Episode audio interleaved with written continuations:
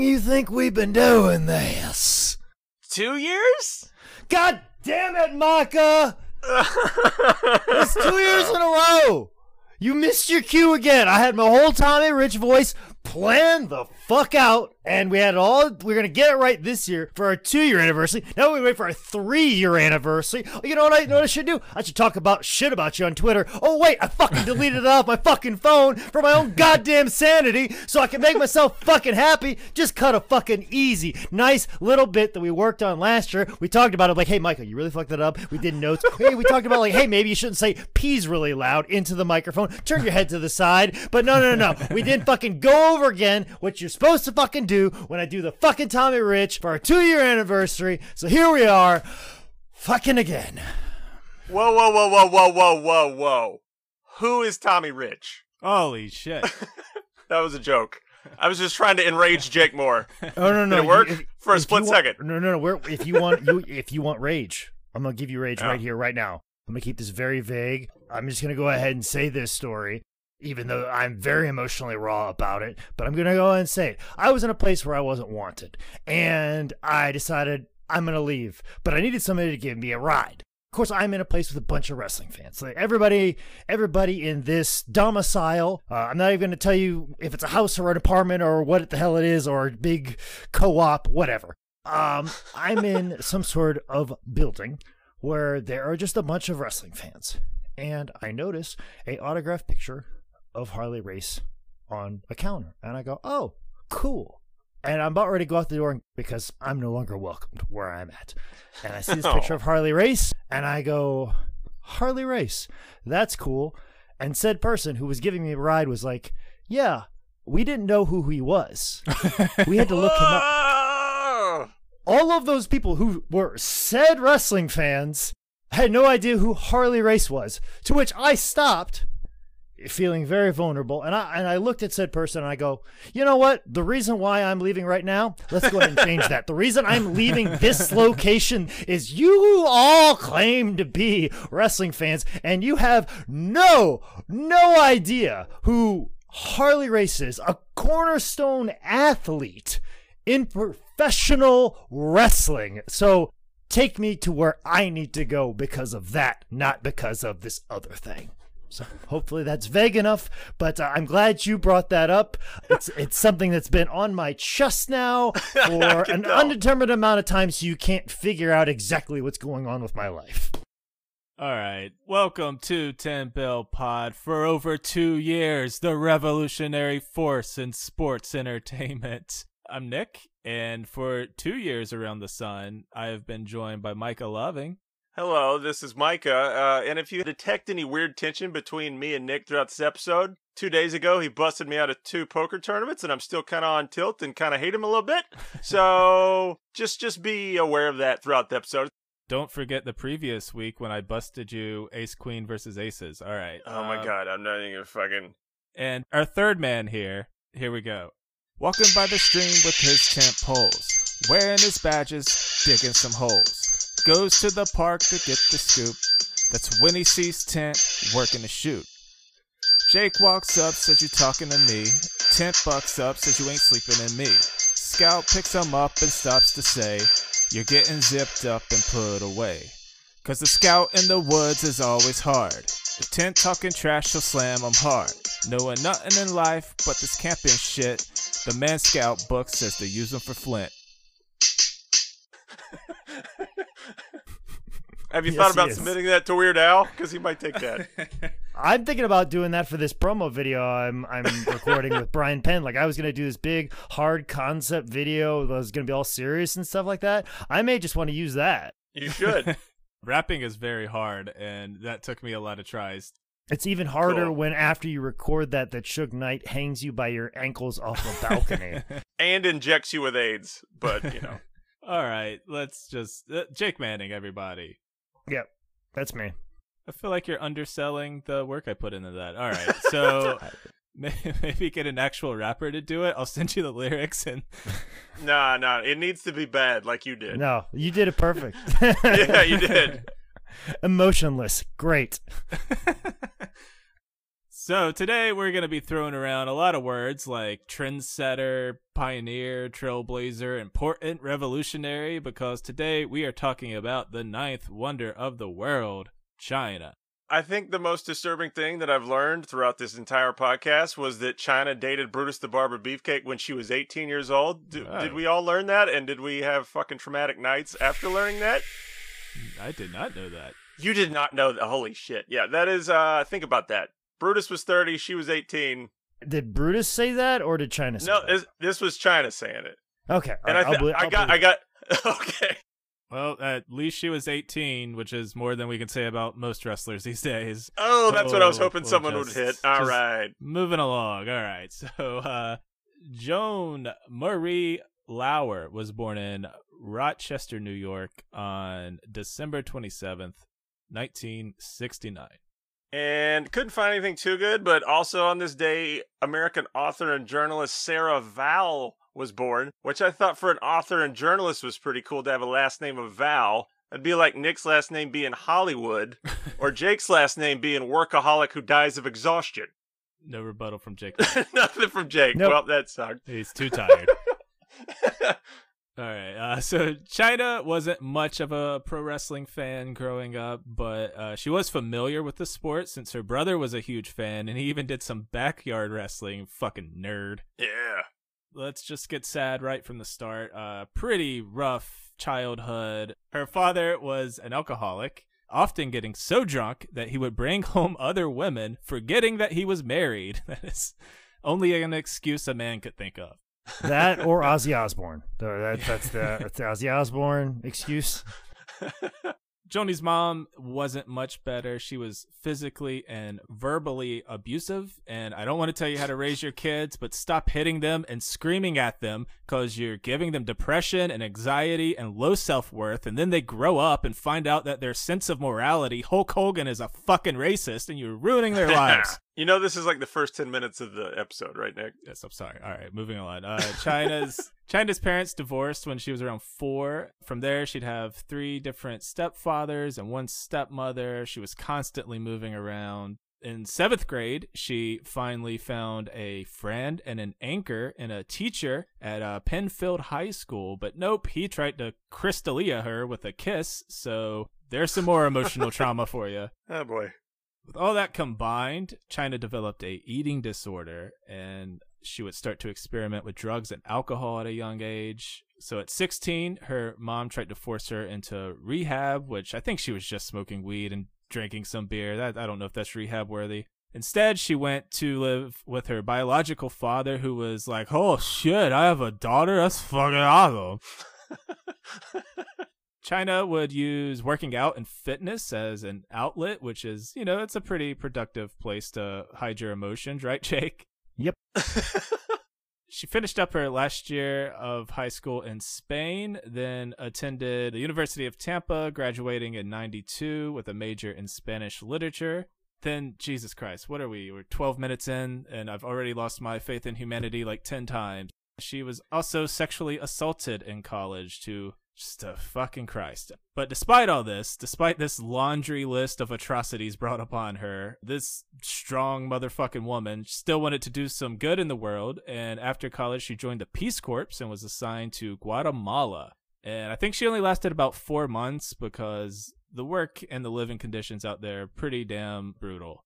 She then came back to America where she'd bounce around job to job, uh, doing some stuff like bartending, waitressing, singing in the band. But then she would really ramp up her dedication to fitness and bodybuilding. In 96, she competed in a bunch of New York City regional level Fitness America competitions. But apparently, she was like too jacked and she didn't place well because she was so much larger than all the other women.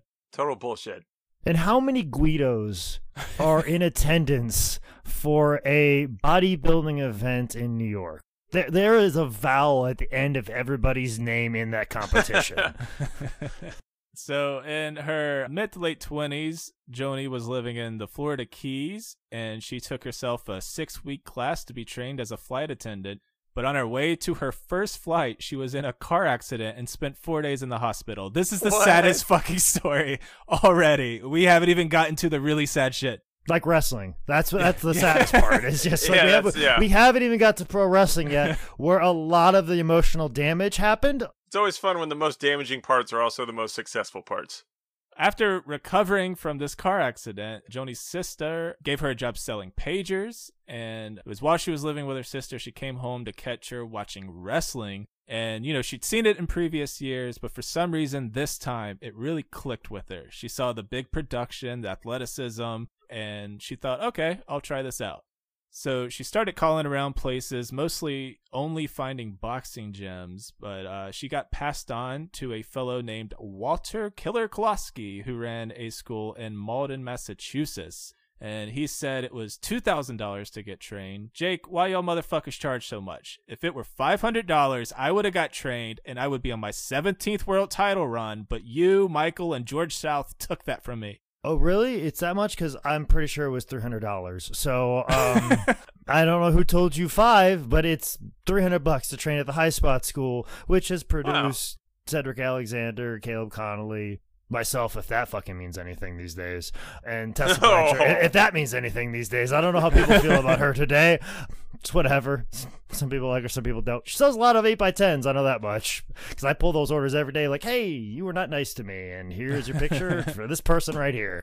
When I learned how committed she was to getting that two grand, she actually uh, she did singing telegrams, which I don't know how many things I would want to do where I would do singing telegrams to make that money. Was there COVID during that era? Like, listen, if these Facebook auctions wouldn't have worked, singing telegrams was ne- next on the list. Okay, like we would have had Hacksaw Jim Duggan sing you a telegram. Oh man, that's a Patreon tier. Man Scout all the way in character singing you a song. Oh wow, yeah, that's that's only the fifty dollar level. Only fifty dollars. So, uh, like Micah said, she did all the jobs, just trying to grind up that two thousand dollars, and she finally did it. She got some training. She said it was, I think, three times a week, and then once on the weekend. But Chyna wasn't exactly a fan of Killer's Wrestling School. and vice versa. But she'd push through. She'd have her first match in 1995 against a male wrestler dressed as a woman, which is either super progressive or super not progressive. I don't know which. She'd start working the independent circuit as Joanie Lee. She made her own costumes, she did her own promo videos, and some of her earliest matches were set up by the fabulous Moolah. Hasn't she suffered enough? Just to go to show that that woman's fingers were everywhere in everybody's pie, everybody's pockets. That woman, her reach was far and wide. In uh, 96, a friend of Joanie's put her in touch with a WWF office person. She wouldn't say who. She went to go meet him after a show, but she waited in the bleachers and no one ever came out. But luckily, she ran into David Hebner, who told her where the boys were, so she drove there. And that's when she ran into Stone Cold, Triple H, and Shawn Michaels. Trips and Shawn Michaels uh, saw all the potential in this giant yoked woman, so they took her pictures to show them to Vince. Oh, is it, is this where I do my Shawn Michaels impersonation? Uh, 'cause- I don't which is just my actual fucking voice. Hey, uh, Vince, uh, I think we really need this girl right here. Uh, I think she could like watch my back um, better than what British Bulldog did in that nightclub at Syracuse. Like he was awful. I think she would be great. like when I shoot my mouth off uh, in front of a bunch of Marines, I think she could. I, I know for sure she can get beat the shit out of at least two or three ma- Marines, and that's really what I'm looking for in a bodyguard is somebody who could actually beat the shit out of Marines. I mean, she was in the Peace Corps, so I was kind of thinking like, man, I keep her around. close. So when like I get these Marines bow up after I hit on their girlfriend all night long, um, she'd be like, "Hey, I was in the Peace Corps," and they'd be like, "Oh," uh, mm, and then they think about it for a second, and then I'm out the back door to take some more pills. Take some more pills. Vince right away did not believe that the guys would want to sell for a woman, but Trips and HBK kept on pushing. Meanwhile, Chyna and Triple H struck up a friendship since they lived near each other. They started training, they started working out together, and soon they'd start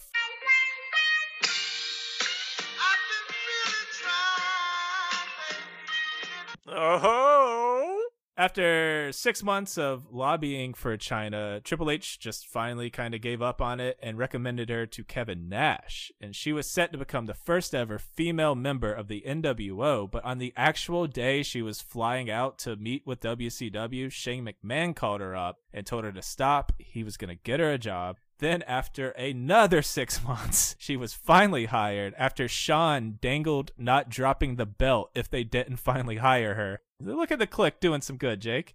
See, we're creating opportunities, creating a job. You know, as as the true Kliq apologist, I must apologize for you know suggesting that you know Shawn Michaels would have a pill habit, even though he's very open about it. But uh, I was merely making comedy. Sorry, HBK. Hopefully, I can still retain my membership in the Kliq and it's it's a shame that old my good boy Kevin Nash couldn't couldn't get Chyna into WCW, but let's be honest, WCW wouldn't have done as well a job as what WWE did at basically creating every type of anxiety in life for Chyna. So I think WCW just would have gave her a shitload of money and she would have been fine. So whatever. Alternate timeline.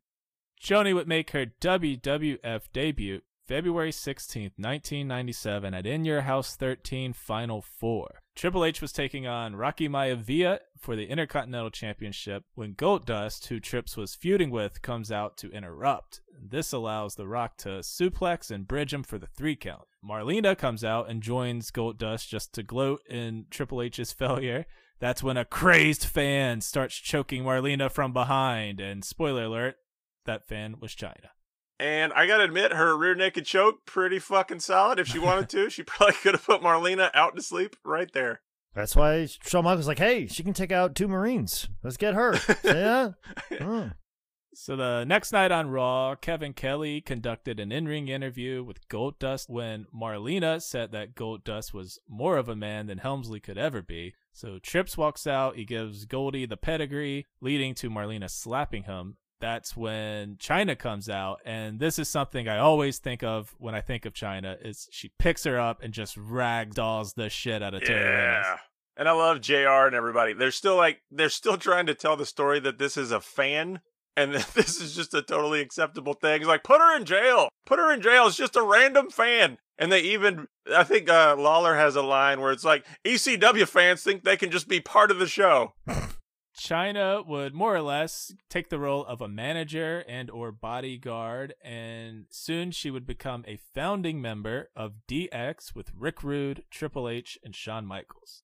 What are some of your favorite memories of Chyna pre WWF ring days, kind of being on the outside with DX? From being a huge movie fan, she had that vibe and she gave off that terror of this strong silent dude in the movie that doesn't do anything or hasn't done anything yet, but you know when shit goes down, he will kick the living shit out of everyone. And Chyna gave me that true like I'm actually legit scared of this person because they look like a monster, but they haven't done anything because they know they don't have to do anything yet. I'm a big fan of female assassins, like especially protecting like the shitty boss like shitty yeah. male boss. I'm I'm yeah. a big fan of it, and Shawn Michaels is that. You know, like there's all those old timers that are still around that th- saying that he shouldn't even be holding the title because he couldn't win a fist fight. All these things, but the fact that he has the roughest and toughest person in his faction is is a woman just adds more to it. It adds that undertone to it of just like here he is, little yapping puppy dog when there's this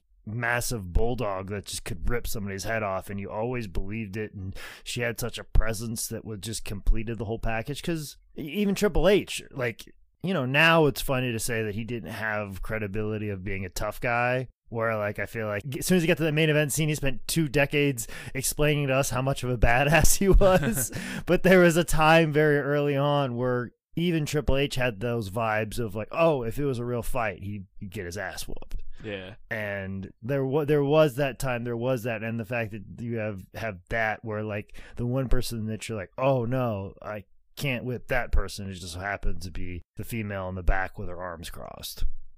We all knew it was it was going to be a matter of time before Chyna got in between the ropes, but as she grew as a badass legit threat backstage a lot of the guys they still didn't really want to sell for her but one guy who would step up and do it was Mark Henry, so he'd be Chyna's first kind of solo angle with Mark falling for her very hard, launching a whole Capulet and Montague situation with their home teams DX and the Nation of Dominations being in a big rivalry. Also, too, I think this has been said very publicly. Uh, Mark Henry, kind of a freak but there was a time oh no. that in an airport you could buy basically like Playboys, Hustler, whatever. In Yeah, the I remember those airport. days. And during those days, Mark Henry would buy said magazines and would be reading them on the flight and just pulling out the full full spread and not care who's sitting beside him, who's sitting behind him, who's sitting over his shoulder, who could see said materials which he is looking at and and holding for rows behind him to even see. That's that's a story that I, that I, I've heard about him a time or two. Just full on playboys and read them as if they were the Wall Street Journal. Very European of him. so uh, on September 14th, 98's Raw, Triple H with Chyna and X Pac was taking on Owen Hart with Mark Henry. Chyna hops up on the apron to distract the ref, and Mark Henry comes over to pull her down. X Pac jumps on him from behind, and Mark just shrugs him off, so Chyna decks him. Meanwhile, Triple H gives the pedigree to Owen for the win, but Mark grabs the mic, walks up the ramp, and challenges X Pac and Chyna to a handicap match.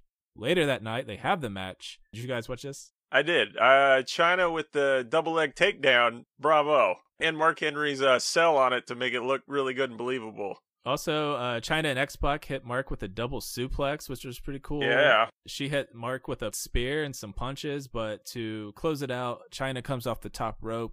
She gets caught by Mark for the power slam and the win. But still, this is a huge moment for women's wrestling, for Chyna's career. And then right after this historic step forward for women's wrestling, they have a Sable and Jacqueline evening gown match. Ba-dum, bum, ba-dum, bum. Rolling into January of 99, Chyna was about to make a lot more history. First, she qualified for the Royal Rumble by winning the Corporate Rumble. This, this was pretty fun where uh, eventually it gets down to just Vince. He thinks he won. And then Chyna comes out. And then, of course, Stone Cold music hits and Vince shits his pants. And that gives Chyna the opportunity to throw him out. And then, of course, Stone Cold beats the shit out of Vince. It was a fun, short little segment. Put China over. On January 24th, 99, Chyna would become the first ever woman to enter the Royal Rumble. It's uh, short and sweet, coming out at number 30, lasting about 35 seconds. She hops in, goes straight for Mark Henry, even tosses him out to get an elimination, but then Stone Cold clotheslines her. And also, this I think before this that it was revealed that uh, Mark Henry had to confess to his mama that he didn't actually bang Chyna or some weird shit. See, Mama, this Playboy magazine, uh, I didn't do, I didn't touch any of these parts on Chyna. Chyna would make more waves the following night on Raw, January 25th. And this is a very 10 Bell Pod heavy episode. You have Droz taking on George Still. Mabel attacks Al Snow. There's a Koko B. Ware Blue Blazer run in during an Owen Hart match. And Jesus. then in the main event, The Rock takes on Triple H with Chyna ringside in an I Quit match. And of course, this is following 99's Rumble's I Quit match where Rock tried to open up Mankind's head like it was a can of soup. I mean, it was only 18 chair shots, right? We get to a spot where Triple H is about to pedigree Rock through an announce table, and the corporation comes out. Kane grabs Chyna and puts her halfway up in a choke slam, and the boss man is on the mic and he tells Trips to quit or Chyna's getting slammed. So Triple H grabs the mic and gives up. Triple H comes in to check on Chyna, who hits him right in the dick. Then the corporation beats down Triple H, and this is a pretty big heel turn. So Chyna hits Triple H's dick to get closer to the McMahon family, but Triple H would use his dick to get into the McMahon family. In closing, Oh. Triple H's dick is some kind of pro wrestling infinity gauntlet. That's why he keeps pointing at it. that is He true. would- There's some Triple H dick stuff going on. After this heel turn, Chyna would work a bunch of house show matches against Triple H. She'd interfere in a bunch of Triple H and X Pac matches, leading to St. Valentine's Day Massacres pay per view, Valentine's Day 99. Right after a Mr. Socko t shirt commercial, Chyna teamed up with Kane to take on X Pac and Triple H. I like the very beginning of this match where Triple H rips off his Chyna shirt and throws it at her, and Michael Cole has the brilliant call of, That's symbolism. Thank you, Michael. You fucking nailed the shit out of it. You know what else is symbolism? Triple H continuing to point at his dick, which is the single most important key. It is a Horcrux. It is a Horcrux, and it must be destroyed. One sidebar highlight of this is Shane McMahon's commentary. I'm pretty fucking sure he's on cocaine through this. And at one point, X Pac knocks out Shane, and then Shane gets back up and goes back on commentary. And for the rest of the match, he commentates with this type of enraged urgency, the same way I do when I bet on a game or a fight, and every single maybe bad pass or punch that doesn't go your way, you react to with fucking out of control anger. and it's it's so spot on. It's like I, I watching this match, I'm pretty sure Shane bet on the match because that's the only way to explain how beautifully pissed off he is during it. Chyna is involved in the finish where it ends up being her and Triple H in the ring, and he's about to pedigree her, but Kane runs in to make the save. He gives Triple H a choke slam and puts Chyna on top, and she gets the pin.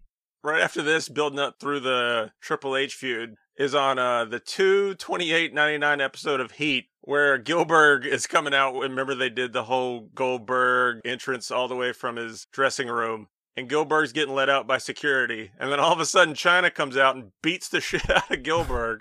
And then she throws him through the entranceway. Chyna beats the shit out of the, the sparkler guys, which is Gillberg's pyro. And then she runs into the ring and calls out Triple H. It was a really cool moment that they put Chyna over hardcore to really amp up the Triple H heat. And then we get into the swerviest, broest part of the storyline. At WrestleMania 15, Chyna turned on Kane during his match with Triple H, hitting him with a chair. Triple H then gives Kane a big old unprotected chair shot to the dome, hits him with a uh-huh. pedigree for the win. And then we get a little Macho Man Elizabeth reunion moment. It was pretty nice. I, was surprised how much like, oh, this, the and the crowd's really into yeah. it. It's pretty cool. But then later that night, more swerve broing. Chyna and Triple H turned on DX when they helped Shane beat X Pac. Also, a fun little sidebar throughout all that. Chyna gets hit in the face with a fireball by Kane at one point, which, you know, bravos to Chyna for taking a fireball. Welcome to 1999 WWF. We're going to swerve the fuck out of you and let's make sure we have unprotected chair shots and fireballs. Uh, can somebody bleed on the way to the ring, please? And then we get into some more history for Chyna here. In June 99, Chyna would become the first woman to qualify for the King of the Ring when she beat Val Venis with the help of the Deep State and COVID to qualify. At the actual King of the Ring event, she's going to get bounced in the first round by Road Dogg. And this is also another really memorable Chyna moment for me when she goes for the low blow, but Road Dogg is wearing the metal cup and she hits her it's so good, man. Well, we'll get to the other match, but I thought th- this match actually surprised me with how good it was. Seriously. Like, I mean, the way they're working together and the, the, the way the crowd cares after hearing so much about Chyna's ring work, this one was pretty damn fun. And in an era of two, three, four minute putting matches. She gets to go 13 minutes at King of the Ring. I mean, it's this is like a huge moment. Yeah, Road Dogg. I mean, Road Dogg's. You know, he's working his ass off and killing it too. But I, I can't put this match over enough for what it should be. It, it's really good. They keep saying things like Road Dogg's gonna lose to a woman. Ha ha ha ha. there's no world in which Chyna wouldn't shoot beat the shit out of Brian James. Like there's, I don't understand why they're making such a big deal out of it. Definitely not the one we live in. I, I don't know. Like uh, you say, not a world. Definitely not the world right now that we are discussing on this podcast. As a uh, founding member of DX, she would get pulled into some DX drama after they split into two, which led to 99 Fully Loaded when Chyna and Billy Gunn would take on X Pac and Road Dogg for the rights to DX. And you know, this is another really solid wrestling match and at this point it like kind of feels normal for her to be in there with like the dudes. Like she's really, I to me at this point she was starting to like earn her spot. You know. Well, and also wasn't like there's some weirdness. Like this was a very confusing time in WWF. Like I'm still not 100% sure who won the King of the Ring 1999. They say Billy Gunn, but I think there wasn't also a thing like if she, Billy Gunn loses this match, that Chyna would be the winner of the King of the Ring. And I think they even went as far as change that on WWE.com. So it was always listed as Chyna. It was it was weird and i think it was about this time when like dx was splitting up and like oh the king of the ring crown will switch and like i still i remember that happening and just being like who the fuck won the king of the ring 1999 like, just tell me a name just even as a 38 year old man with the amount of distance that 20 years later, 20 years plus, if you put a gun to my head and you ask me who won King of the Ring 1999, I don't know. And I don't know if I have a weird Mandela effect going on right now, or I could just sit down, watch it, and it would be explained to me. But I also know that Vince Russo wrote it, so uh, that doesn't help. So good luck. And then you're splitting up DX, but we're DX, it's DX versus DX. We've already done DX versus DX, or DX swerved against each other, and it's just. Then Chyna would become the first female to ever become the number one contender for the WWF Championship. HBK put Chyna in a match against Triple H and Taker to determine the number one contendership. Uh, Stone Cold comes out with a chair and smashes Triple H, puts Chyna on top of him. she gets the pin, making her the number one contender. So on the Go Home Raw before SummerSlam on August 16th, Triple H starts off the show with a promo. He asks Chyna to give him the number one contender spot after everything he's done for her, uh, but Chyna says no. And he drops an ungrateful bitch that sways Chyna to accept the match. So later in the night, they're wrestling, and Mankind makes a surprise return after he had been out for a few months. He hits Trips with chairs as a measure of revenge for Hunter putting him out with a sledgehammer. Chyna again pins Triple H for the win, but then Foley grabs a mic and asks Chyna to wrestle him for the number one spot. He's met with a big old dick punch and a big no. Pretty much it, yeah. But then WWF Commissioner Shawn Michaels comes out and he sets up the match for some weird reason. I don't get what Shawn Michaels was doing as commissioner. He was there, like it's, flippy this floppy. Is, this is a dumpster fire. It's a dumpster fire. We got to keep Shawn employed. We have him under contract. We got to use him some way, somehow. Right. He doesn't want to wrestle right now, we, but he's got this big contract. We got to get our value out. Put Shawn Michaels on TV and see what happens. Shawn makes Mankind wrestle Chyna, and she gets a big old mouth full of Socko and takes the L, and she never goes on to SummerSlam to wrestle Stone Cold for the title. And the rest of it doesn't include Chyna, but just for the fucking shit show that it is, Shawn comes out and then makes Mankind versus Triple H for later in that night for the for the number one contender shot. There's like three or four matches in one Raw to change who would be the number one contender. It's it's amazing. That fall, Chyna started a feud with Jeff Jarrett playing a very sexist character, or as WWF writers call it, a character. He basically just does Andy Kaufman's gimmick. That's Yeah, exactly yeah. what the fuck Jeff Jarrett does here. Behind the scenes, though, Chyna said that Jeff was like super supportive and really cool about like putting her over and taking bumps and you know selling for her. Oh, when Jeff Jarrett like fucks up Moolah and Mae, it's the greatest thing ever. Like it's just it's it's it's next level comedy. It's Just like I can't, and of course those those tough old broads are like, ah, hit me harder, kid. If you don't hit me hard, I'm gonna come for you in your nightmares. You know, like Yeah, I think Jeff has one segment where he pulls an audience member in quotes out of the ring and then she can't vacuum well enough, so he puts her in the figure four. So that's where we're at around this. I think he put like Stacy Carter in the figure four. Like he's just figure four and everybody. It's every, everybody with a vagina. It's just like let me put a figure four on you. kitchen comment, kitchen comment, figure four, kitchen comment. They'd have a match at 99's Unforgiven for the WWF Intercontinental Championship. And it is another solid match. I mean, Jeff's a good worker. Chyna is right on his heels. Uh, there's a ton of fuckery for the ending. Uh, Mae Young and Moolah get involved, which means Chyna probably lost 90% of her pay off the top. A scorned Debra walks out and uh, clocks Jeff with his own guitar. Chyna gets to cover and becomes Intercontinental Champion until Tom Prichard comes out and narks like a motherfucker. The best Prichard? So they have another match at 99's No Mercy in a good housekeeping hardcore match and some backstage stuff here. Jarrett's contract was about to expire as he was the champion, so he apparently held up Vince for like $300,000 to drop the belt clean. Yeah. Jake, you know this? Well, as has been detailed in Bruce Prichard's podcast, is that it was more of a situation of they'd kind of neglected to check the specific dates on Jeff's contract. So they didn't roll it over. They weren't going to renew it, but they didn't take into consideration. So they weren't thinking about looking at it, and they just realized, oh shit, his contract ends before this pay per view. Now, he's clearly got a deal with WCW and he's going to go to WCW, who is obviously a main competitor at that time. Now, Jeff knows that he's got all these house shows and even this pay per view revenue, and he's going to leave, and he has no contractual obligation with the company to do this show. So, you know, are these people going to be as timely on giving him his pay per view payout for this?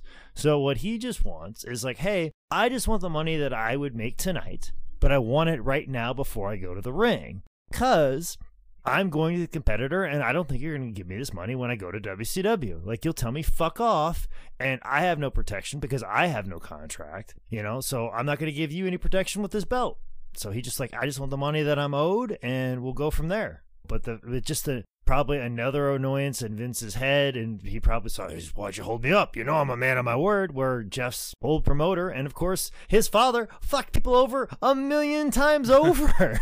so he's like, "Hey, I know how promoters work. Just make sure I get my money for tonight, tonight, as opposed to wait for the check when the pay per view money comes in three or four weeks from now, because I'm obviously a low priority because I won't be an employee anymore, and I'll be working for your competitor. So I don't want to fight you for the money that I'm owed. Just give me the money that I'm owed." And you know, people have spun it as he held him up. He was just getting the money. He wasn't jacking it up. He just wanted the money that he would have got anyways. So that's always the story that, that I've heard over the last couple of years, which is just smart business and it's not sour grapes and it's not like hey i want more i just want what i'm owed but i want it now Right. at this specific moment it's like asking for a draw which fucking Ric flair did how many times to promoters as opposed to wait for the check to come in like nope i want some of that money right here right now because i need it because i gotta spend Yep. it all right now at the bar um but you know it's just him protecting himself and I mean, anything that a good, responsible, uh, independent contractor would do, which, you know, apparently that's what everybody is.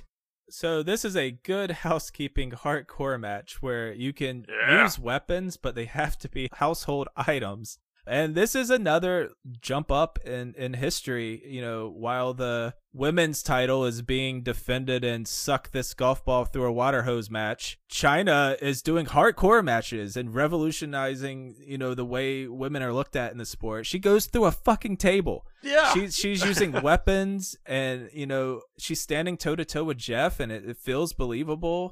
Eventually, Jeff hits Chyna with his title and pins her. But wait, much swerve, very bro. Teddy Long says, "Nuh-uh, player. The title is not a household item," and tries to restart the match by bringing out the Undertaker. But Chyna hits Jeff with the guitar. She gets the pin, and finally, no questions about it. Chyna was the Intercontinental Champion.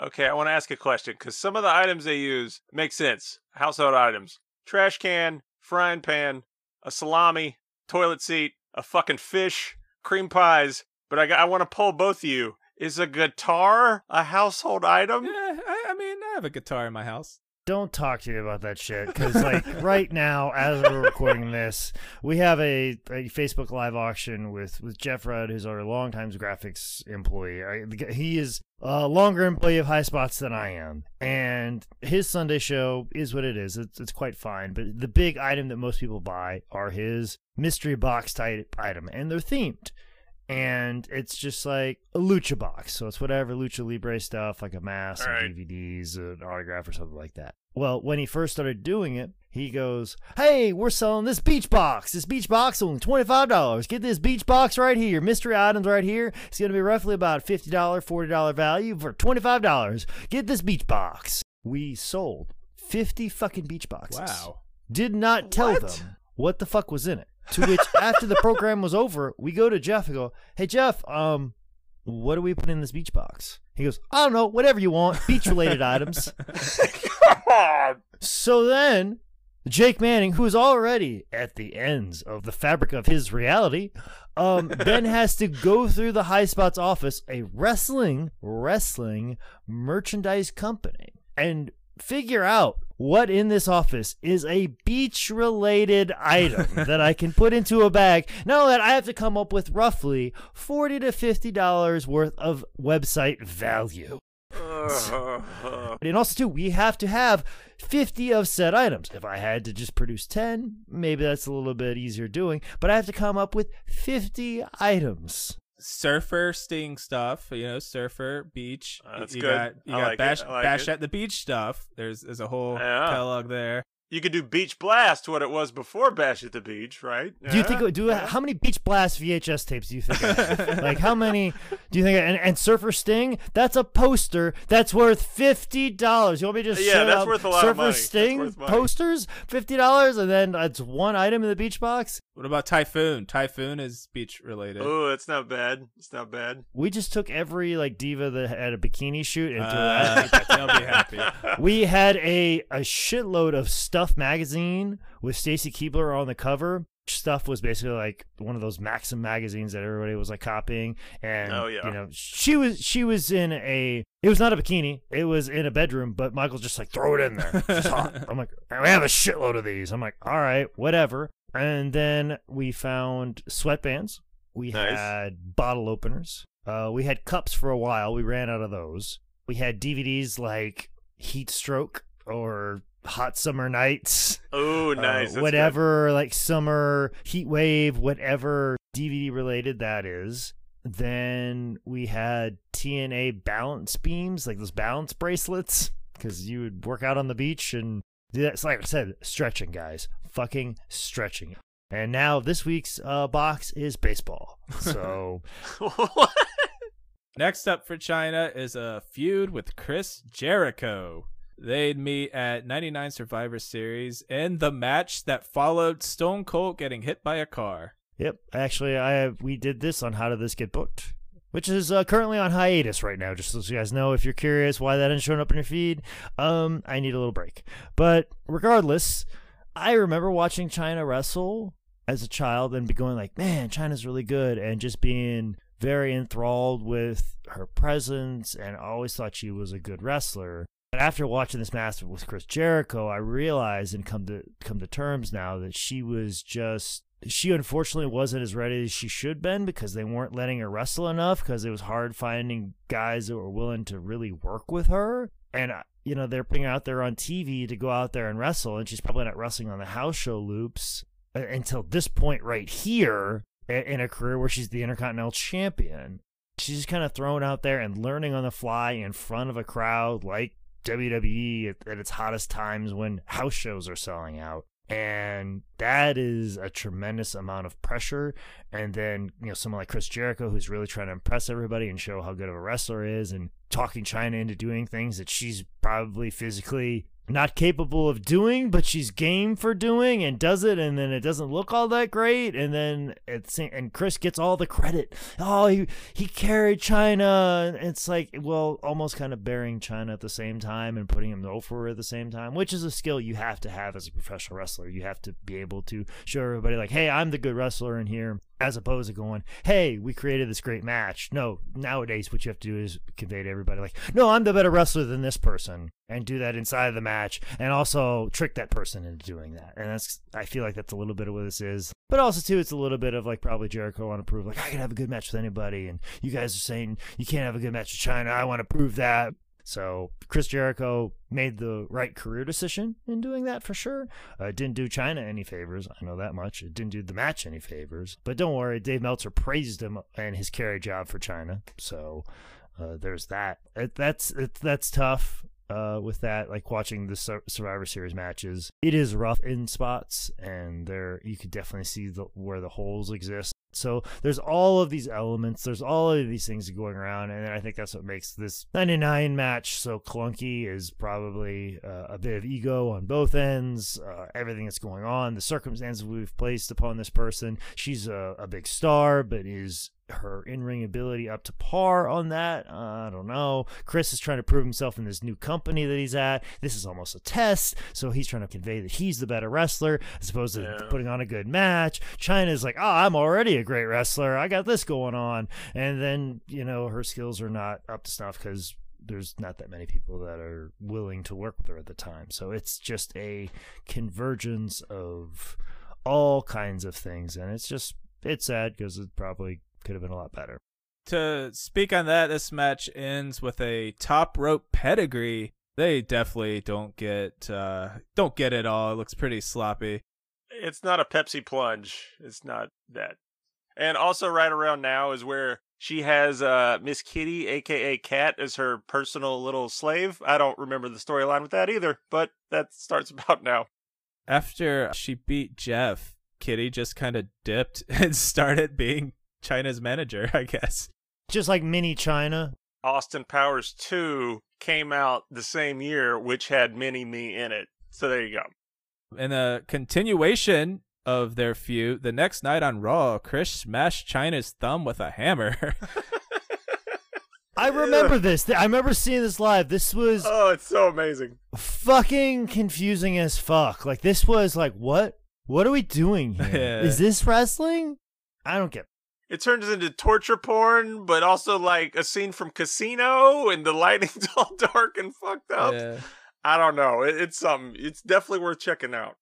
They'd have a rematch at the last pay per view of the 1900s at Armageddon. This time, Jericho catches Chyna in the walls of Jericho, and there's no breaking it. Jericho gets the tap and the title, ending Chyna's first IC title belt run. And you got to give a shout out to Jericho for doing a drop kick to Chyna's thumb because he's still selling that story.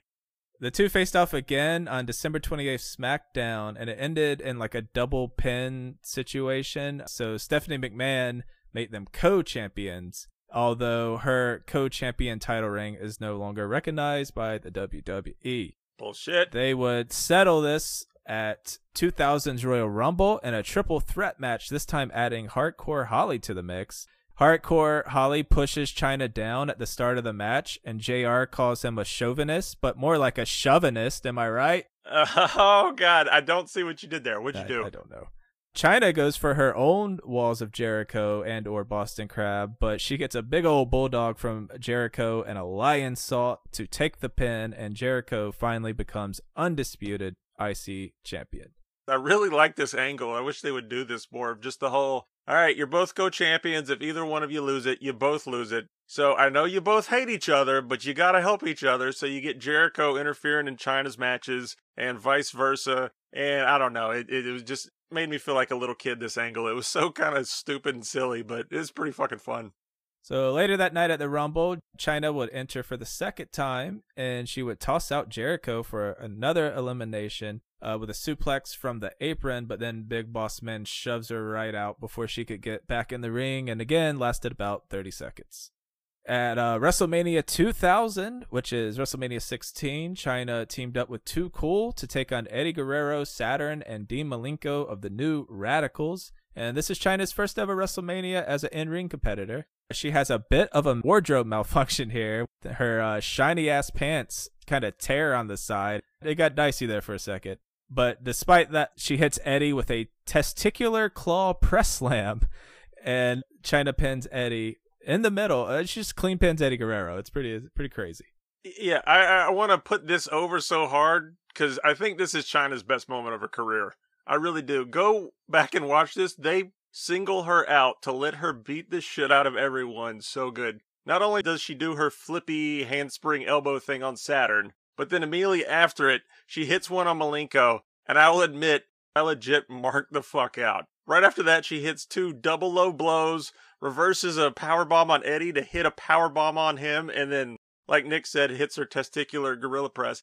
I was kind of shocked how much they put Chyna over here. It is it's kind of a sight to see, man. She look and she looks like a million goddamn dollars. She hits everything with Malenko. I mean, I just I I was surprised how good she came off here. It, it's beautiful. Then during the summer of 2000, Chyna and Eddie would start a on-screen relationship. What are your thoughts on this big Chyna and Eddie run? I forgot that uh, Eddie and Chyna went to the prom because they were going to celebrate that Eddie finally got his GED. Yeah.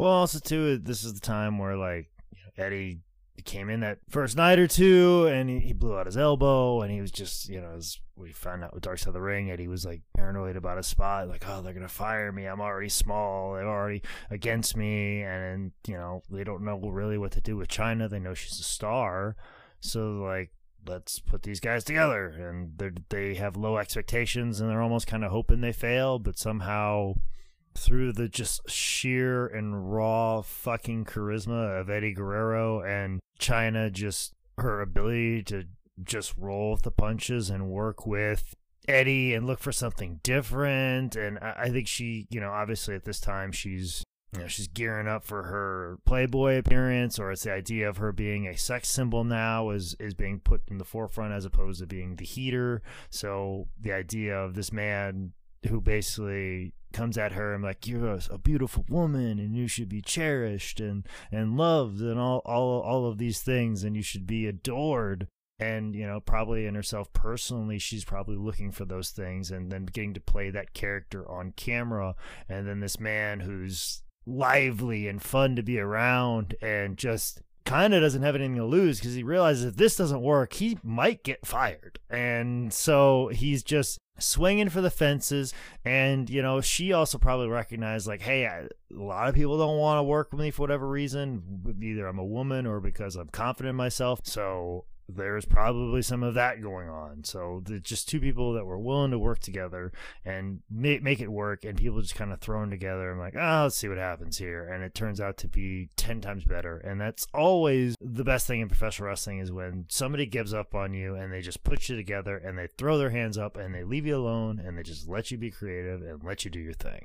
Eddie and Chyna would face Val Venis and rookie Trish Stratus in an intergender tag team match at SummerSlam with the Intercontinental Championship on the line. If anyone on Val's team gets pinned by Chyna or Eddie, they become the Intercontinental Champion, which led to Chyna taking Val's Intercontinental Championship when she press slammed Trish, costing Val his title. Chyna's second ring, though, is not going to be nearly as long or exciting. Two weeks later, she lost to her own, uh, I guess, boyfriend at the time, Eddie Guerrero, in a triple threat match with Kurt Angle. From here, it was more uh, working against Too Cool, Right to Censor, and even Eddie himself after she caught Eddie in the shower with two other women. That'd do it. Oh, Eddie. Ugh the wrestler I love so much, and just to hear that is very disappointing. And then uh, November 2000, she do her first work in Playboy, which reminds me of the greatest picture of Jake Manning of all time. we'll share it again. The only thing that I had written down with that uh, Chyna said Hunter was kind of a dick to her because she was just getting all this press for Playboy and he was feeling a bit jealous. And I don't know, maybe uh, Hunter wanted to be in Playgirl and show off his big schlong. I don't know her Playboy career would get worked into storylines as she'd start to feud with the right to censor, specifically uh, Ivory. She'd take on Ivory for the women's championship. As part of this, there was a kind of a beatdown where Ivory gave her a bunch of pile drivers, injuring her neck and then when they met at 2001's Royal Rumble for the title, she did that really cool backhand spring elbow she always did. But when she did it, she like whiplashed herself, I guess, and fell down, and Ivory gets to cover, and Chyna gets stretchered off. I'm kind of surprised how much they sold it because JR tries to do his super somber thing. You got Billy Gunn coming out of the back, like, you know, he's actually concerned. And then Lawler's saying that he tried to go speak to Chyna but couldn't and it really gives off some Owen Hart vibes, and it's really kind of fucking creepy. Yeah, man. this and the uh, Austin getting hit by a car thing. I was like, Jesus, you know this happened for real like three months ago. yeah. Well, you know, Vince was like, guys, you know when Owen Hart died, you were brilliant. Yeah, pretty much. Jesus Christ. God. So uh, after this match, Ivory would gloat about it, which led to Chyna showing up and attacking her a couple times, building up to WrestleMania 17 when Chyna would take on Ivory, rocking that good ass ring gear. Fun gimmick for this match. Um, if Ivory breaks Chyna's neck again, she can't sue her. so that's exciting. Chyna puts Ivory away with her press slam in just under three minutes, and then she would go on to defend the women's title uh, against Ivory on a rematch on SmackDown. She'd successfully defend against Molly Holly and Trish and then rolled into Judgment Day 2001 and what would end up being Chyna's last ever WWF match where she took on Lita. I remember this match because there was almost a, a wardrobe malfunction in this Yeah. one. Um, Yeah. And I remember the crowd getting up for it.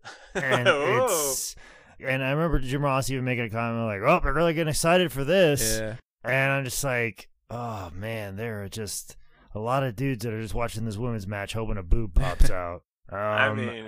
I can't remember what MMA fighter I heard an interview with that, that she was talking about the early days of women's MMA. That the only reason it existed is so men could like hopefully see a boob pop out. Like it kind of was this vibe right here, and within the same time period, and it's like, ugh, like it's it's it's rough to think about.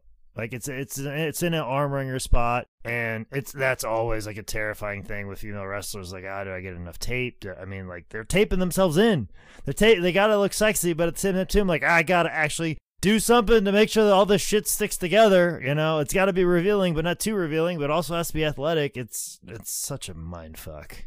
This match, man, it looked like all the pieces came together for Chyna. Like she was working really great man it, seemed like every this was it. This was like a defining moment where all the pieces were together. Chyna could have took this belt and ran with it. We'll see. That's not going to happen. But she puts lita away with a big old power bomb and afterwards they hug it out. They were doing this whole mutual respect thing. And uh, as many times as we've talked about what ifs with women's wrestling and the women's title this is another one. This could have been the start of like the women's revolution right here. Yeah but also too you I remember her getting the belt and it being a situation of like, I mean, I mean, they call her the ninth one of the world, you know, to, to make that comparison with Andre, and you don't put the belt on Andre because how are you going to get it off him? Yeah. It's kind of that with Chyna. Like, there was no one in the women's division that I feel like credibly could have beaten her. So it was cool that they did it. Like, yeah, she should definitely be the women's champion. And yeah, she's definitely going to be dominant. But, like, I don't know if they really thought about what the end of that story is and who is going to be the person that is going to overcome all of that. And that's what always and that happens a lot with men too is, is like we got this monster let's put the belt on this monster. Who's going to beat this monster? I don't know. Like who who comes into a movie and we're like we're going to create this destruction destroying monster and they're just going to beat the shit out of somebody uh, and have no hero and no concept yep. of like how is this monster going to be vanquished? We do it in professional wrestling all the time and i feel like that's what they were doing with her and i mean it was it was good and but i don't know how many more months before like the crowd would have turned on it to be really quite honest. I mean it's it's it's a tough spot but they kind of should have maybe thought in a different time you know like and unfortunately that that's like the rough spot. A lot of women in this era they're not given time to work. They're not given opportunities to work. They're given, you know, a couple minutes here, or they're not even wrestling on the house shows. Or it's it's it's it's tough for them to get the reps to to get better. And a lot of the women coming up at this time are wrestling men all the time uh, in training, you know, because there's not that many females. And in the independent wrestling scene, if a woman wants to wrestle another woman on a show, you have to know another woman that's good. And typically they're six hours away. So it's like hey i got a show in illinois. Okay. I know a girl who lives in kansas city. I live in minnesota. We'll both be there. Like that's basically what women's wrestling is at this moment in time. And even at the highest level it's like you, you can't filter the talent to that. Do you think it would have just been a simple booking decision to just start her off with the women's title and then have her for like six months just crush one woman after another and then give her a Jarrett Jericho type feud to say like, all right, the women's division, I can't do anything in it. Now I'm gonna elevate. Now I'm going for some fucking men. Well, then you're shitting on the women's division. I mean, it's true. Yeah, I was like, yeah, you're so fucked either you, way. You you you've got you've got to think of like who could we get at the like. It, I fucking hate this. This is the thing I hate the most of booking. Like, let's just go ahead and do this, and like, okay, let's great. Well, what's the next thing? Right, right. How do we get? Okay, you're gonna we're gonna go ahead and and put the belt on this person, or we're gonna go ahead and make this person the big star. I'm like, okay, well, what's gonna be the thing that stops that person? What's the thing? If you're if, if this good guy, what's gonna be the thing where he gets uh, it's a little bit different when you have have this good guy running through people and you can just create a monster factory. You don't have a factory of challengers for Chyna. Like I said, when you get the Lita, it's like, okay, well, Trish isn't ready. We've gotten through Ivory. Are we gonna throw Jackie out here? I mean, yeah. where, we're gonna where where are we going next? You know, and it's tough like that. It's it's like if you're gonna if you're gonna do something like this, it's just like she. It's almost like you make it a placeholder, and that's not great too. But at the same time too, what you want as a company is you want Chyna to have the belt. I mean, big picture wise, you know, they should have done it.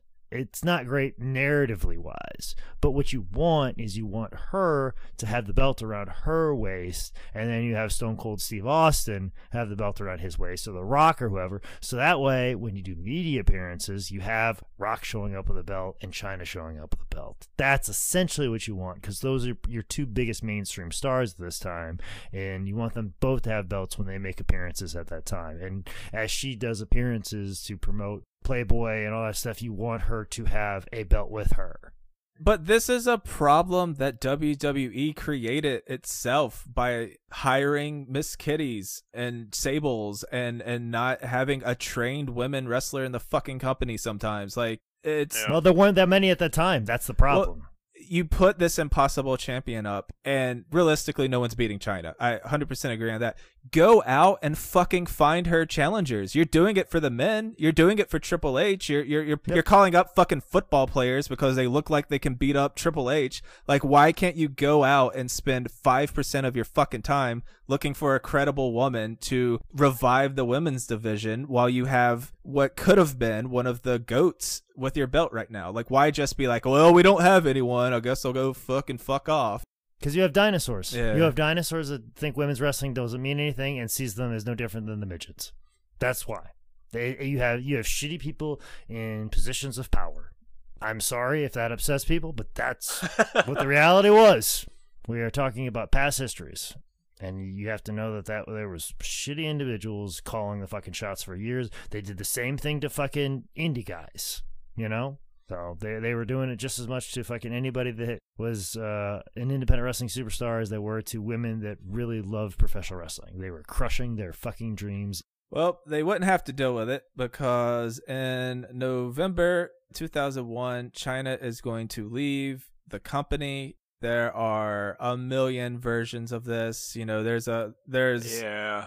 versions here or there that she wanted like an impossible amount of money, which may be true. Bruce Prichard says, "Oh, oh, oh, that, oh." but I think the biggest factor here, maybe, maybe not, Trips was cheating on Chyna with uh, Stephanie McMahon. No matter if that's true or not, they definitely broke up.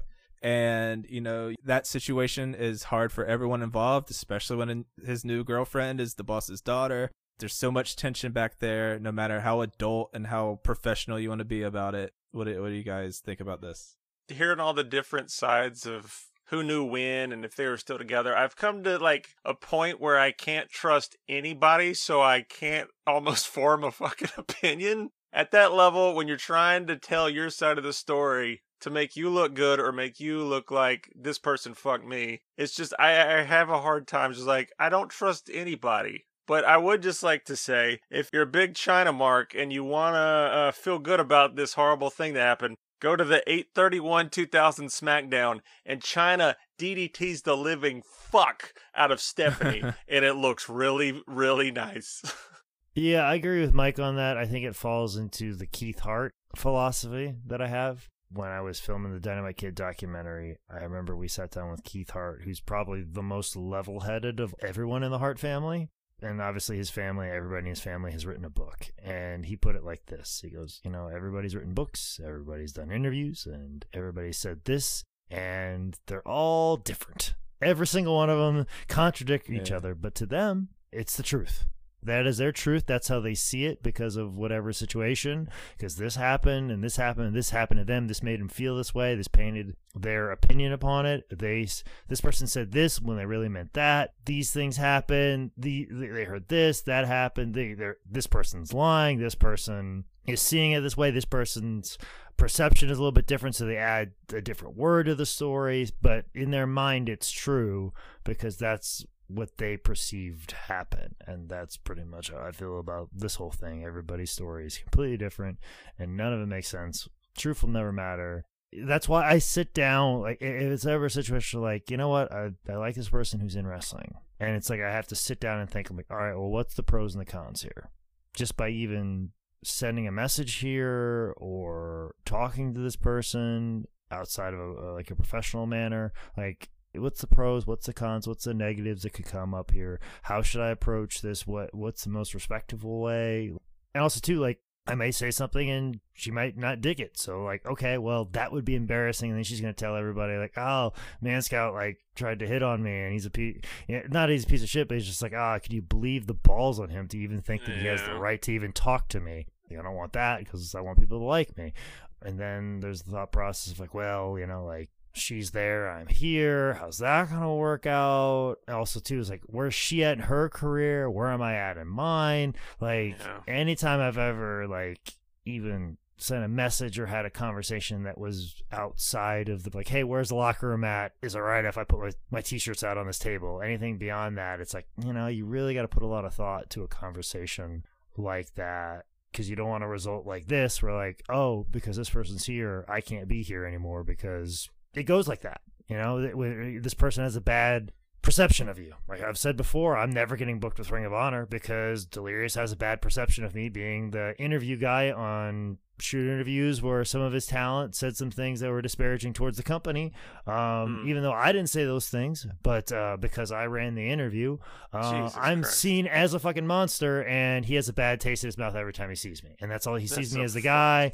So that's just how it is. There's there's multiple companies that are like, oh fuck high spots. Oh Jake works for high spots. Yeah, we're not booking him, even though I did absolutely nothing to them.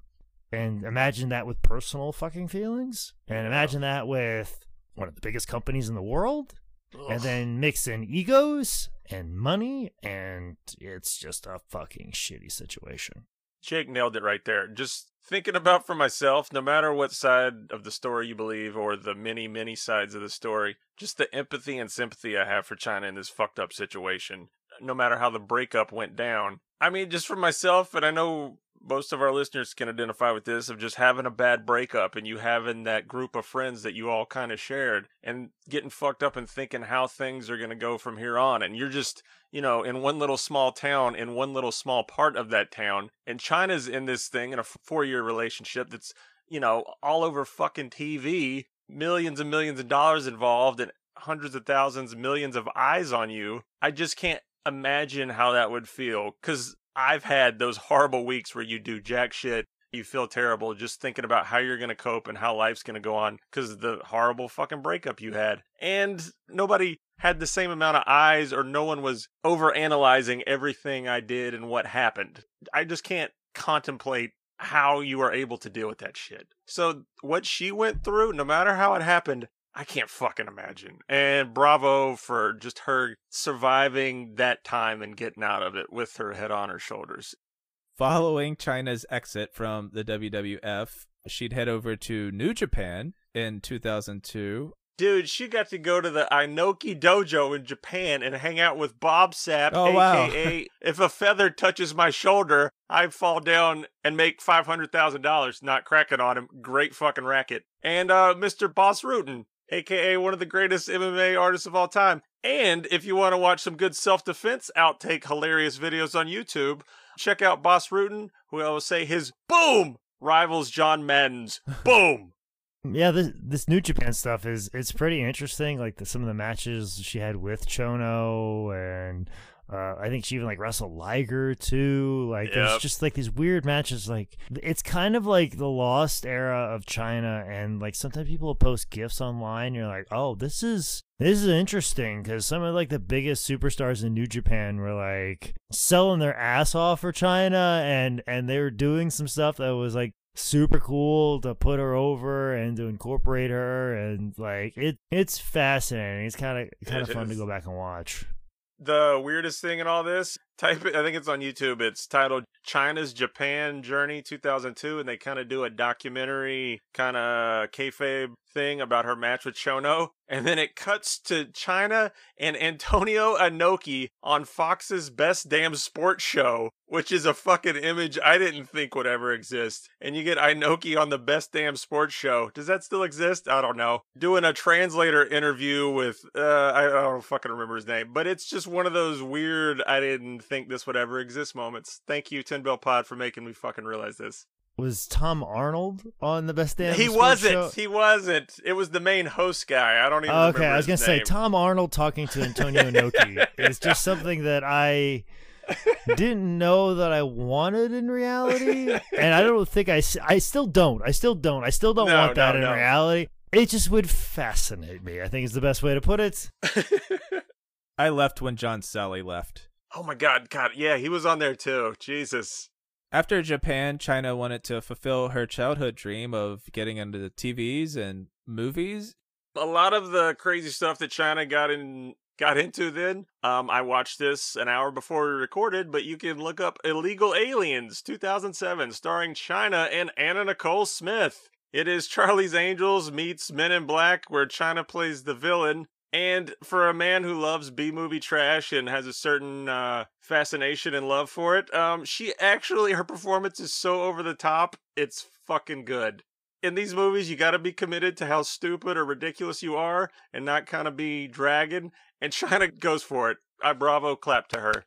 Um, Chyna also auditioned for the role as the female villain in Terminator 3. Had a celebrity boxing match with Joey Buttafuoco. That's right. And I, for this podcast, watched a Court TV episode of Christina's Court where Chyna was trying to get $5,000 back from a dog breeder who wouldn't give her the teacup chihuahuas that she paid for. She would do her second appearance in Playboy in 2002. Also in 2002, Chyna would begin a real life relationship with X Pac, and this is a horrible time in both of their lives. I remember the first time I met X Pac, he asked me what my podcast was about, and I said dead wrestlers, which in retro, which in retrospect is like a crazy insensitive as fuck.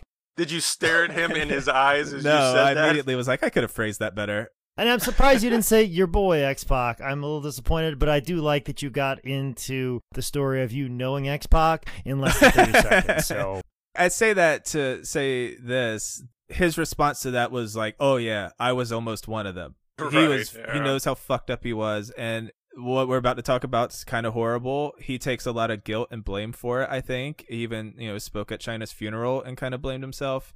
And man, he spent I think a lot of time working on himself, and Chyna just sadly didn't get that opportunity. Man, they'd start hardcore partying, and Chyna got really really into meth. And you know this ruined a lot of her shots in Hollywood. She was missing auditions. And you know, if you're trying to make it out here with a million other people who are trying to make it out here, you, you can't do that shit. And there's Nicholas talking about he lives in L.A. that, that took a little bit longer than expected, but uh, you know, it's like you know, if you want to make it out here in L.A. where I reside, if you're curious how it works out here in the big time. And if you want to go down the Opie and Anthony Chyna Xbox rabbit hole like I did, I would not recommend it. I just listen to what I'm about to say and not watch the hours of videos that are on YouTube. But just to be honest, I feel like Sean is so fucking upfront with how shitty he was back then. The way he talks, I believe him. Chyna doesn't come off too good here, but it, there's also that angle where Waltman admits that he was doing a shitload more drugs. And while I believe him and I feel I feel he has a great fucking heart and he's really tried to correct all his bullshit. Him saying he did so many more drugs, it's hard to believe everything he says. I truly believe he believes everything he's saying, but it's hard when you're that messed up and your memory to have that good of clarity. And it, it was just a shit show. It was a pure shit show. Watching all the back and forth with them, it was just, it was just sad. It was just sad. And Sean's trying to move on, and there's a part of Chyna that just can't. And it's just, it's, it's like in a different time, in a different, in different timing, they might have been good together. But at that point, it was a perfect storm of fucking both their lives up. And don't watch all the Opie and Anthony videos for the love of God. All right, so we can't talk about X Pac in Chyna without talking about the 2004 sex tape One Night in China. Sean said that the shoot lasted eight hours, and that was disturbing as fuck to me. Eight hours of porn of trying to. I don't know. Did they have fluffers? I don't know. It just. Ugh. It is available at highspots.com. Oh, wow. Is it?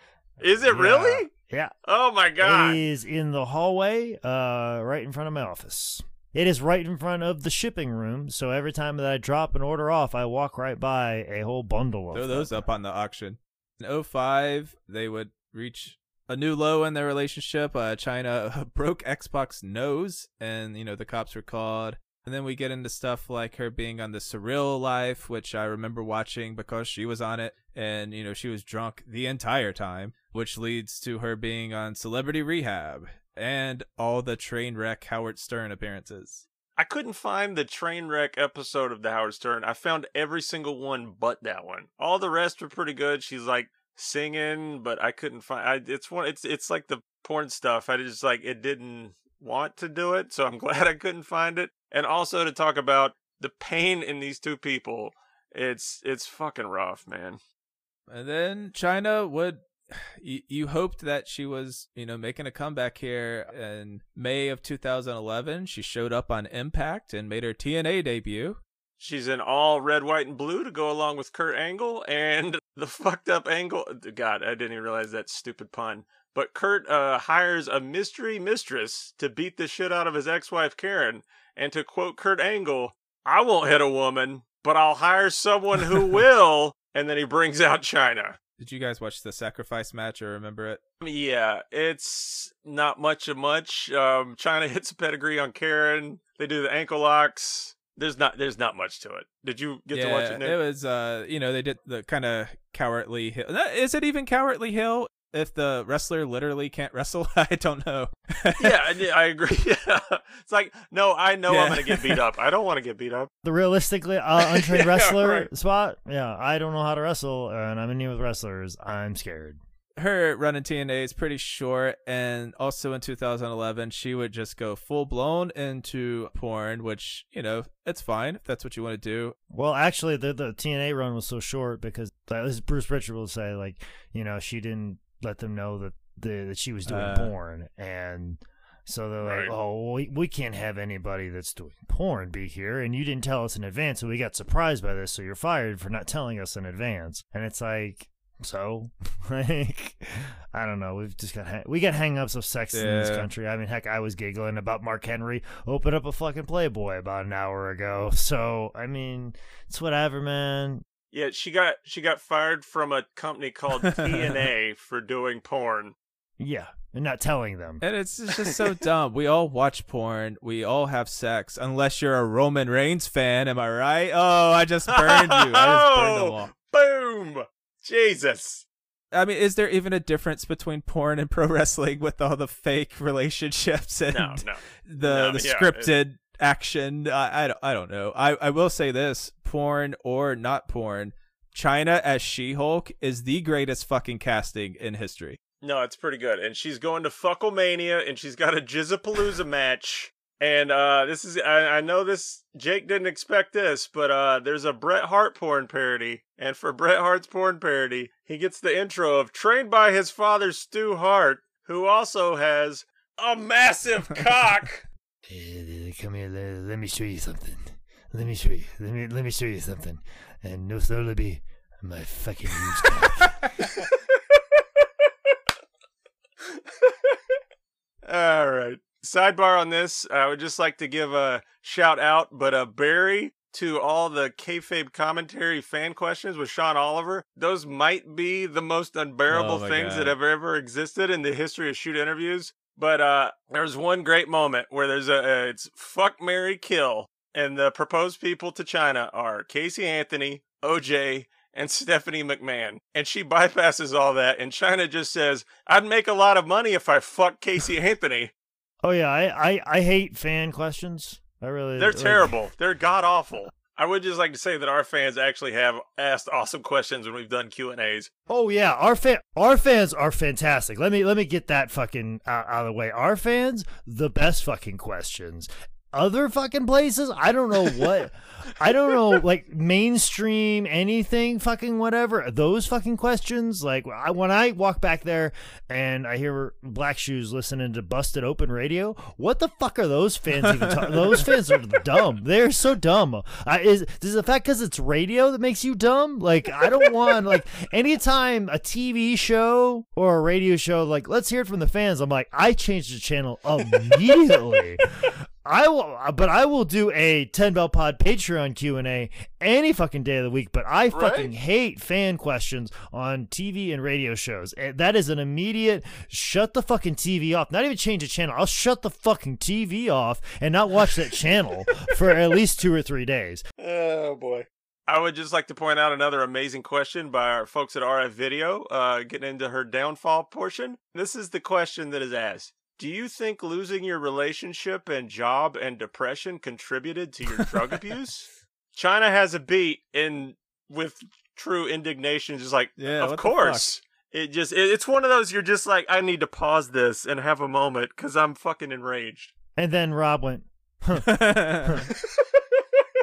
Okay, my next question for you is: What'd you think of the Montreal screw job?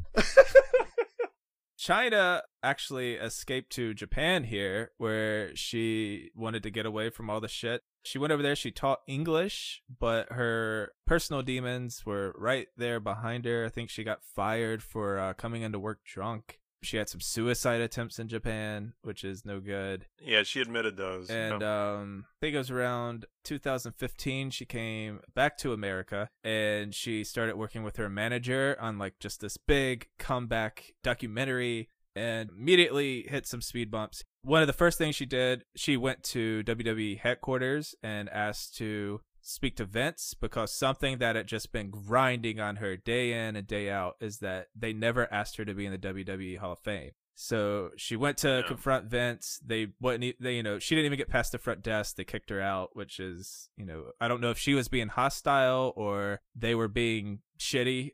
And then, as part of the documentary, the producer had set up a reunion between Chyna and her mother, which, of course, caused a lot of emotions. And Chyna ended up getting really fucked up and sending her some mean messages, which that added a lot of drama, which led to Chyna firing her manager and blowing up the whole thing.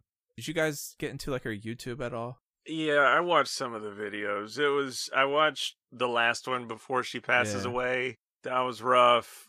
The one where she accused Triple H of hitting Yeah, her, which just kind of comes out of left field. It's just yeah, it's just it's it's it's rough. But like I said, man, my heart fucking goes out to her. Just life's tough and I live in a small little podunk town and nobody really pays attention to me and I overanalyze and go insane myself. So I I can't imagine dealing with all this and it's just so many people just fucking make fun of people at this point of their life and I'm just impressed that she's still going and was still doing it. I just I don't my fucking heart hurts watching some of those videos. She was in a bad spot. She's just in a bad spot.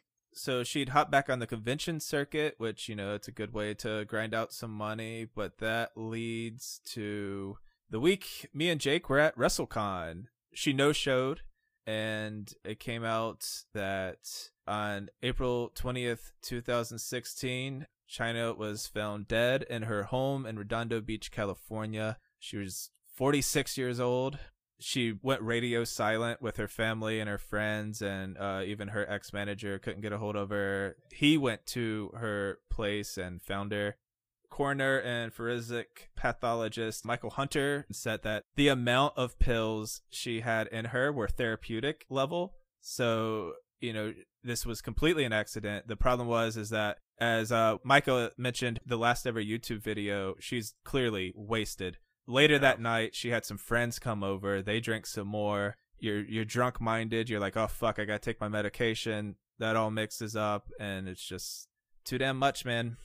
And you know we can get into the aftermath. At, at her funeral not many people went. It was just rvd melina and x-pac uh, for a woman who was a fucking Damn. titan of her industry. And there's a video of x-pac saying you know this is pretty brutal that uh he wanted to say in front of everyone that Joanie, I'm really sorry. I hope you forgive me for not taking better care of you. And I think there are a lot of people in the wrestling world who could probably say that same damn thing.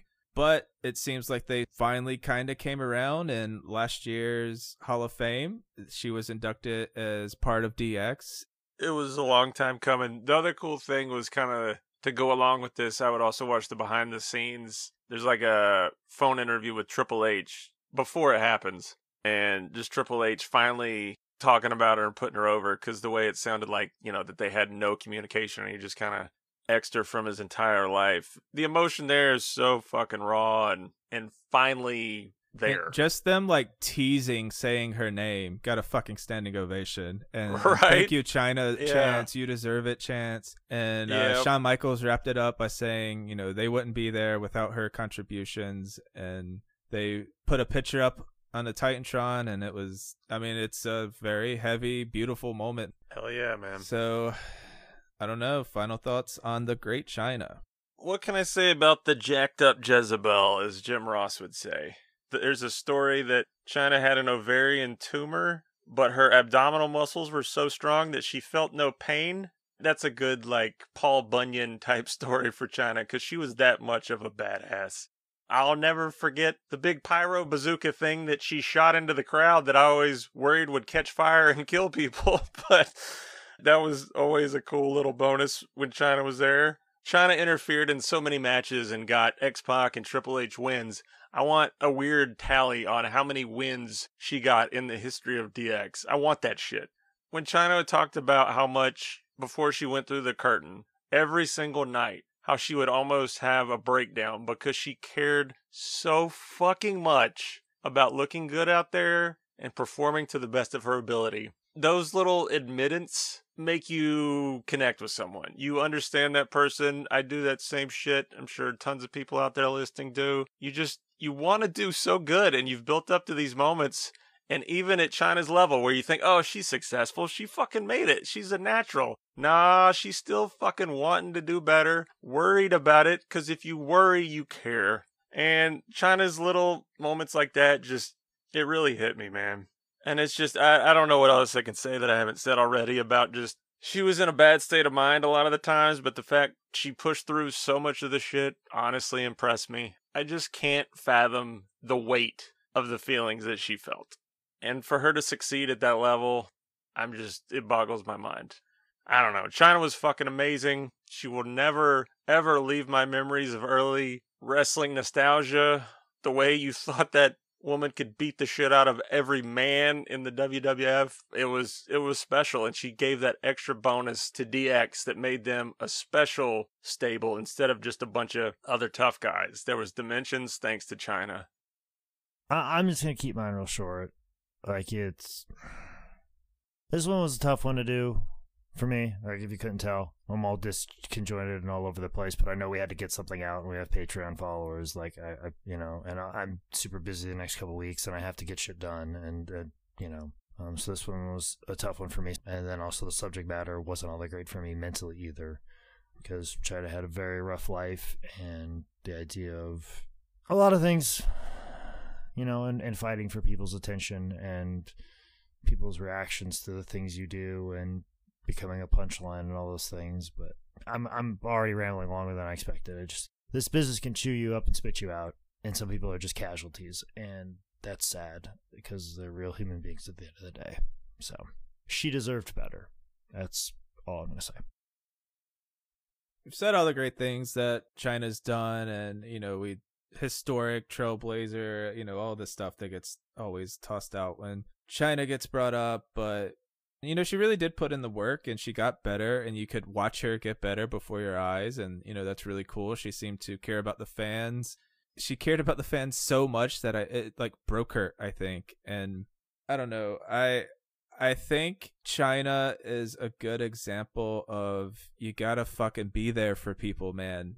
We're recording this the day after I just found out that another comedian fucking died, and I watched him self destruct. Like, and you know, I, it's someone I had a lot of conversations with, and and you know, he was pretty fucking crazy at times, man. So was Chyna, and and it's like, could I have said something to make him act different or or not fucking do heroin? Could a wrestler have reached out to Chyna and been like, "Listen, you got to get help, Joanie. You know, you got this is this is too much." Like the laundry list of trauma we listed off that Chyna experienced is fucking insane that she survived to even make it to WWF. She she was a very strong person and then she she let the other shit overtake her and you know, you, you got to reach out to people. Even when they're being dicks, because if you don't, you're gonna lose them forever. And who could have said three words to her to prevent this? I don't know. You you got to treat people better, and when they're acting at their worst, sometimes that's when you have to be like there for them more. And I don't know, man. This is a brutal story. This is one of the saddest ones we've had to talk about, and it's a fucking shame because she was so damn good at what she did. And she, you know, I put her on my fucking, you know, we did the, we do the little Rushmore thing. Chyna was like a no brainer for me, man. She was a sign of things to come for women's wrestling, and you know she she took the bullet on a lot of shit i bet man uh, so that it could be what it is today and you know she deserves to be in the hall of fame. I'm glad she's in there with dx but she also deserves her own like you know moment in the sun her own induction and you know i hope she gets that one day. Chyna was the best and you know let's let's start remembering her for all the good shit she did. Her run was special. Yep. All right. So that is our two year episode. Shit, man. Thank you guys for listening. We have so many fucking amazing listeners. I don't I can't name them by name because I'll forget someone and then I'll feel guilty and I'll So we Yeah, just won't name anybody. so- I like it. No, it actually makes sense. but I mean, agree. like, holy shit, man! I mean, some of you guys, I, I've, I feel like I've kind of become friends with. It's, you, it's been a lot of, Yep. a lot of support sent our way for something that I don't know. I mean, this could have been over fucking after twelve episodes or something, but we're, we're still chugging along, and I'm sure they'll want to share their thoughts on it too. But quickly, let's get to some Patreon thank yous, Jacob. Um, yes, you sent me one, and I already think the first name Oh, is misspelled. uh, it's as Brian Brian Pettit, but I think it's Brian, Yes, Brian Pettis, if I'm not mistaken. If it's oh, same, you are right. yeah, it's definitely Brian Pettis because God he's damn it, on Nick. auctions. I was like, right away, I'm like, that's incorrect because I know Brian Pettis. Uh, Brian Pettis is an awesome individual. Also, too, Seth Webb is an awesome individual. Uh, Chris uh, Lazou, Lazau, uh, Chris Lazau, very active on all of our social media comments and everything, and puts hashtag Vader. So thank you very much, Chris, for that. Also, to Shelby, no last name. Thank you so much, Shelby. I appreciate that um, for your donation to our Patreon. Also, thank you to Keaton Stoneburner. I think the Keaton is probably the same Keaton that wrote us a Stitcher review for How Did This Get Booked. So thank you, Keaton, for coming on over. And also, to big thank you to Miles Kane for upping his pledge to $20. That's a great help. Uh, all these kind of came in all at once and just kind of bam, bam, bam, out of nowhere. And when, when you guys do that, it, it really, you know, is worth it to us and makes us feel like, uh, you know, we're, we're doing something that you guys want to hear and see and listen to. So thank you very much for that. It just kind of keeps us going and, and, and justifies us doing this. Thank you. Yeah, I can't believe we made it two years. Like Nick's mentioned before, it's one of the most fulfilling creative endeavors. Kept me up at night when I fuck up, and it's made me beam like a fucking star when we nail it. So the fact that we get a lot of appreciation, it really does make life better. So we're getting better as we go. We're still trying to do better and produce and have stupid, funnier, dumb shit. But um, yeah, we made it two years. Fuck, I just hopefully at some point we can all hang out and can really give you a hug, appreciation, handshake. But it's been a fun, great two years.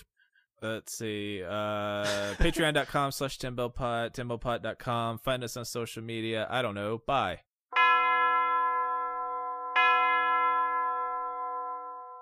Hello, this is Micah Joseph Loving for TimboPod. I don't know why I told you my middle name. Nobody gives a fuck about a middle name, but I did that. Just letting you know about Patreon. You probably already know about it, but me, Jake, and Nick do all types of cool bonus episodes, kind of cut loose, lose our mind. It's it's a blast. And those usually run you about five bucks if you want to get a hold of those, but any dollar amount would be appreciated. And then if you're really interested, you could ask for our address and send us the deed to your car. I don't care. I mean, something like that. But yep, I don't know what else to say. So Patreon, fart.